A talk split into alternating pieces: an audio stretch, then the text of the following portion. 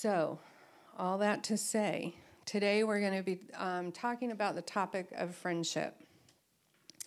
And uh, this topic is somewhat of a weighty one, actually.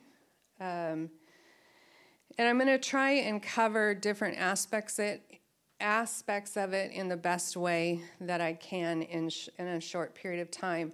As I did uh, research on this, I thought, you know what, you could do an entire series on this subject and break it down bit by bit. So today I'm going to just cover the value of friendship, um, cultivating friendship and what that looks like, and then the greatest friendship that we have. And my hope is that this time together, looking at, at a topic, um, can kind of raise our esteem for what friendship is if we've lost that, and then that we're inspired to pursue with intentionality um, and wholeheartedly pursue these friendships that we maybe already have. so I'm going to start on a little bit of a negative note because um, that's what I do. But um, s- studies today show that one third of adults report being uh, chronically lonely for long seasons of life. Another study I found showed that 25% of Americans have no one in whom to confide. In other words, one fourth of adult Americans do not have a friend. Loneliness has become an epidemic. So, why? Today we seem so much more connected, so many ways to be connected, yet really connecting with no one. Why is this, do you think? Well, I did a little bit of study, um, and I know this isn't, you know, an all-inclusive um, list here, but partly due to the shifts and trends in our society, more things that distract us, um, technology that was made to draw us closer now tends to divide us. Um, increased mobility, so we're moving around a lot more than we did before, moving cross country or from neighborhood to neighborhood, sometimes not being able to stay somewhere long enough to put down roots to really um, create or even uh, sustain friendships. Too busy. So I think that's one we can all relate to between work, family, sports, all of these things are not bad things, but we're just too busy, really, sometimes to to. seems like friendship is the last thing that gets our attention um, because the others are important. It just doesn't leave us a lot of time. So, this subject has been kind of bouncing around in my head for a while now, a few years. And it kind of started when I was sitting at a table with several ladies having lunch from, say, 20 ish age to, well, old, you know, like my age um, up. Um, so, a range of ages. And this question came up What do you value in your friendships? Or what is it that you long for in a friendship? And here's some answers that were given that day. a friend who will fight for the relationship, a friend who will remain by my side even when things get yucky and hard, a friend who will embrace honesty and seek resolution no matter how long it takes. Those were a few common longings spoken. What I heard was, please include me, invite me, please want me. This prompted me to begin my own research on the subject of friendship, mainly because I like to do research. But asking the question of different women and young girls of various ages that I've been in contact with. and the answers you'll tell by the language used from five years to older. Um, here's some of their answers a friend that never runs ahead of you, never bees mean, or keeps secrets. a friend who has your back no matter what, a friend that will just hang with you, not only in good times but in bad, a friend that won't talk behind my back, a friend that will laugh with me, not at me, a friend who will be nice and not argue, and if I fall over, they'll pick me up. So, women and girls from different eras with different terminologies, but all the same common longing want me, value me, see me, fight for me. Many stories sharing the same, uh, many of them sharing the heart wrenching stories of friendships blown apart by the missiles of misunderstanding and judgment. Stories, too, of forever friendships that have stood the test of trials and hard times, laughing together and bonding in friendship. But we all long for friendship. We actually were all created for friendship.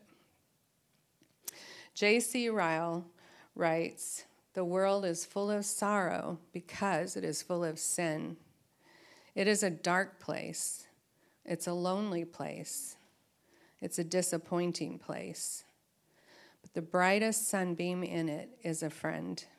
Friendship halves our troubles and do- doubles our joys. And so, the values of friendship that's one of them, doubles our joys, right? Uh, whether you're five and are like, Mima, Mima, look at this, look what I did, or, you know, 55 and you're like, hey, check this out, I'm at the beach, isn't this gorgeous? I mean, it's always funner when you're sharing that with a friend, right? and so it doesn't matter our age, we experience that. Friends share our sorrow, cutting it in half. And probably all of us in this room have experienced that, um, where friends encourage us just by being with us in our grief and our pain. They ease our sorrows with encouraging words or no words at all, just being there. Friends help us figure out life in ways that no one else can. and friendships shape our character. We choose our friends, and then friends shape us. Friendship reveals who we really are. Drew Hunter says if you don't have friends, much of who you are will remain hidden from sight. Oh, actually, let me reread that. Uh, if you don't have friends, much of who you are will remain hidden even from your sight. It's more impactful. so, thinking on these things may be like, you know, a gloomy coming to a gloomy conclusion. Either you've struggled with a friend, or you don't feel like you have friends, or I'm not a good friend, or it exposes maybe our shortcomings in friendships. But actually, this is progress just to be aware, because now we're going to talk about ways that we can intentionally pursue good friendships. So, we're going to um, talk about cultivating friendships. Good friendships and by good friendships. I hope you all know that's not the 500 plus friends that you have on Facebook, right?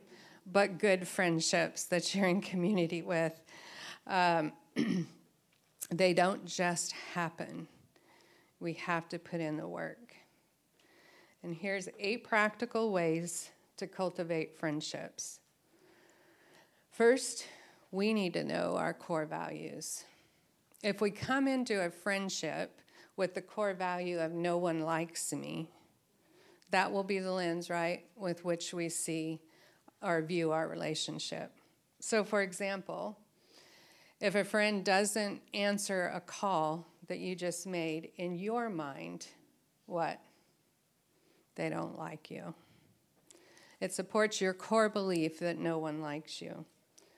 So, for your friendship to flourish, know who you are. I could take a whole series on that right there. Um, number two, talking together, especially face to face, cultivates friendships and causes them to flourish. John Calvin said about his friend if only he lived close by, a three hour talk would exceed a hundred letters. Nothing replaces the value of an in person conversation. Yet today, messages, letters, phone calls can keep us in touch with one another. And didn't we all find out in 2020 that those things were really important, right? So they can cons- um, sustain a relationship, but the best is in person. Thankfully, though, we do have this technology. I have grandkids that don't live by me, so I'm super happy for FaceTime chats, right? Um, talk openly to each other. This is number three. Have deep conversations. So, the best conversations happen uh, when we ask thoughtful and personal questions. So, don't be afraid to go deep with trying to figure out who your friend is. Friendship thrives when there is both give and take in the listening and the speaking. Super important. These conversations are not limited to serious content, though, and if anybody knows me, I love laughter. Laughter to the point of tears running down your legs. Oops, I mean cheeks. Bond friends together in a very unique way. I have some of those friends. I think I am that friend. Um, number four, grab coffee or a meal with someone. Consider scheduling a monthly time or every other week because isn't it hard to put friends on our calendar? Or maybe not for everybody, but we have lots of stuff going on. And then when you're together in a situation like that, be intentional there again in your conversation. Go prepared to ask questions that will um, inspire the conversation to go deeper and really to learn more about them. I actually was going to have a list of those ready for you on a nice little PowerPoint, but last night my computer and I were not communicating well. So, um, but those are good to think of ahead of time. Number five, use driving time to catch up. Now, no texting, but uh, hands free phone, you know, call if it's even three minutes and you know you think of a friend that you want to need to touch in with uh, touch bases with give them a call. And guess what? If they don't answer leave a super encouraging voicemail. I hate doing that. I always want to hang up but i think that's a really good thing. Um, number six do things with them. Sounds so simple but shared experiences bond friends together um, author John Stott was asked, When do you feel most alive? Which is a great question to ask your friend at coffee. Okay, don't forget that one. Here are the three things he said. Uh, here are the three things he said made him feel most alive public worship, enjoying nature, and human friendships. Then he went on to say, um, I'm grateful to have many friends and very grateful to have the opportunity to enjoy their friendship and to do things with them. Friendship consists of doing things together. Number seven, of course, doing things together requires being together. And how in the world do we find time in our schedules for that? Well, does your friend like to do something that you like to do? Something you both enjoy doing. Maybe you both enjoy walking. Invite her to go on a walk. And I know a lot of you do that. Target shopping, you know, hey, make a party out of it. How about uh, nose flute lessons? I mean, you never know. Working out at a gym, you know, whatever it is that you're doing, invite your friend to do with you. That's one way of being able to uh, connect with friends. And then the last, uh, but certainly not least, is eating together. Love this one. Friendships flourish when we eat together. So, throughout history in the world, wherever we find strong community, we also find shared meals at the center of it. I have a long, uh, lifelong friend named Kathy, and her and I bonded over a type of meal several years ago, the ages of five and seven, hiding in a closet, sharing a whole jar of pickles that we had stolen from her mom's fridge. I tell you, eating together works together. It works because we're still friends today. And we actually laugh at that story a lot. We've told our grandkids that story. So now our pickles are missing, you know? so the best advice for, full, uh, for cultivating friendship is not to find a better friend, but to become one. okay. So by now you may be thinking, this is hard. It's hard to keep and maintain or even to find a friend. You might be discouraged um, because you realize you've often failed to be a true friend. I know this was the case with me as I've been studying this. Maybe you've broken a friendship or distanced yourself from people, made a mess of a relationship. I know the more that I have considered this, the more I see my own feeble attempts at friendship. But one thing's been really eye opening and grace giving for me is to trace the theme of friendship from the first pages of the Bible to the end. And seeing the importance of friendship from the beginning to the end has me rethinking my view of friendships. And for lack of time, it honestly, when I first did it, it was pages long. There is so much in the Bible on friendship, but I, I think that I got it down where it'll fit into the time. So let's see how I do. So, from the first pages of the Bible, Genesis 1 3, 1 through chapter 3, chapter 1 through chapter 3, and we've all been there, so it's real fresh in our mind, right? Um, humanity was made in God's image, and then God gave the, the command be fruitful and multiply. And then in Genesis 2, the author kind of rewinds back to explain that whole um, process of creating human. And he says it's not good that man should be alone. And this was before sin had entered the world. So the deepest problem in the world is sin, obviously, today, but the first problem was isolation or solitude. We're made in God's image, so God is the triune God. He's a relational love and eternally existed in a community of love Father, Son, and Spirit. So we were made for friendship. To be made in God's image is to be relational vertically with God and horizontally with one another. Made to go, uh, made to know God and made for a relationship. Well, that's what I just said. that's great. Uh, okay, I told you I had to concise it down, so um, that's not the right word either, but you know what I mean. Um, here's Adam. Okay, here we are. Here's Adam in paradise with God. And God Himself says it's not good because there's not another human yet in community. So God makes Eve, and marriage is a significant answer to the communal problem that Adam had. But it's even bigger than that. It's a need for community in general for all of us.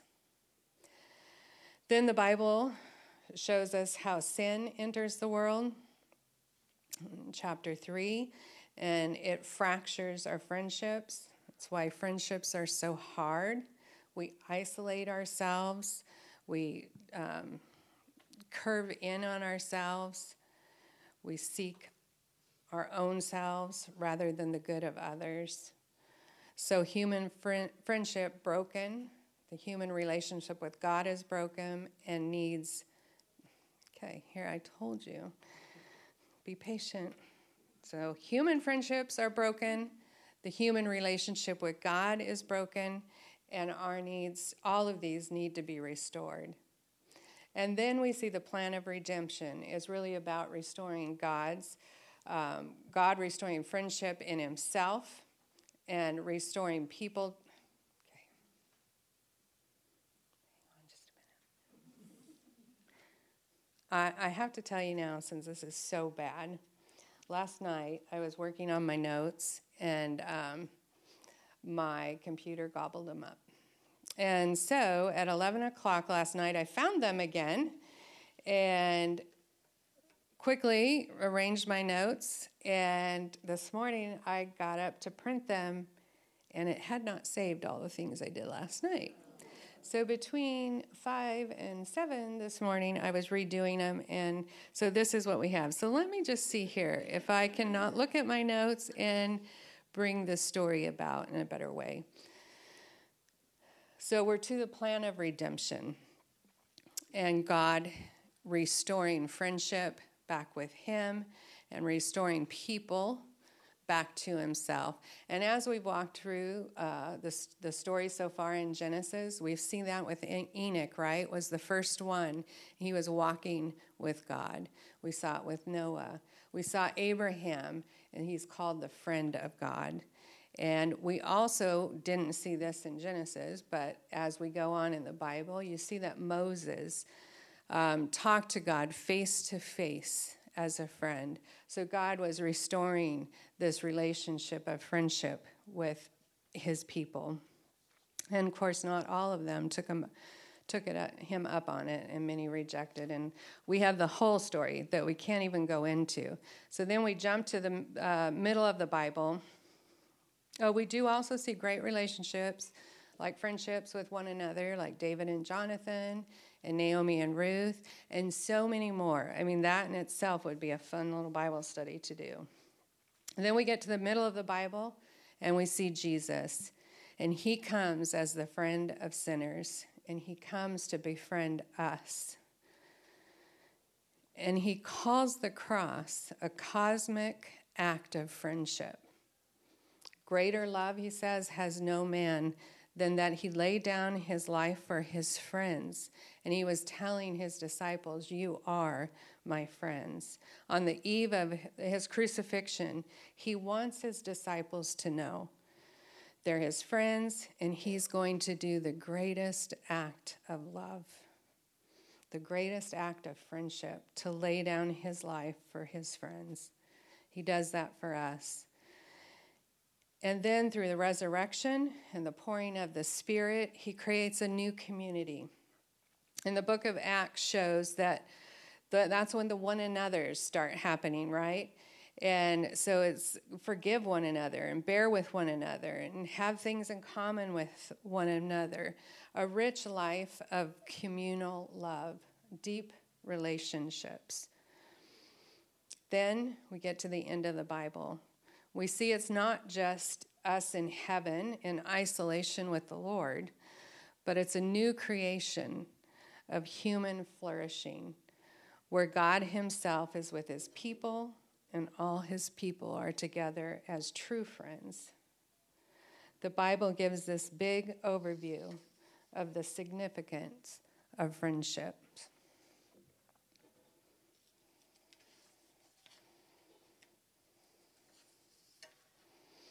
So God is our everlasting friend. Christ's affection, his constancy, his transparency, his empathy, uh, and his honesty model for us the path to friendship. The greatest power for becoming a good friend is being befriended by Christ. So, I'm going to end it there. And I hope this leaves us thinking of our friends and ways that we can become a better friend. Actually, while I was studying this, I reached out to my pickle friend Kathy um, because it had been a long time. And it really has inspired in me um, the value of a friendship. And like I say, there is so much more. And if you ever feel like you need something extra to do, I would say trace it in the Bible. Proverbs, the huge theme, you know, you think of Proverbs as being wisdom and stuff, and it is, but there are so many things in there that tell us what a friend is. Um, and I had all of those listed out, but they're not here, and we don't have time right now. So, anyway, um, this is um, just kind of where I think I'll end it. And just remember, too, if you're sitting here with the longing to have a friend because you're not experiencing that right now, don't feel bad. You were created for that longing. There's not something wrong with you. Um, and maybe we can pick up some of those ideas that we have to actually work on ourselves to create friendships around us. I do have um, questions on the table. I know also you may be talking about your the Psalms that you read in your small group. Um, so, but there are questions there that you might find helpful or want to answer. So, any questions or anything before we break up here? Yeah. Yeah. that wasn't a question. I don't because my computer and I, if my computer and I got along, maybe, but ooh, scary. Um, so, anyway, uh, thank you guys, and we will break into small groups, just make sure everything's taken down and put away, and we're good to go. Thank you for uh, listening.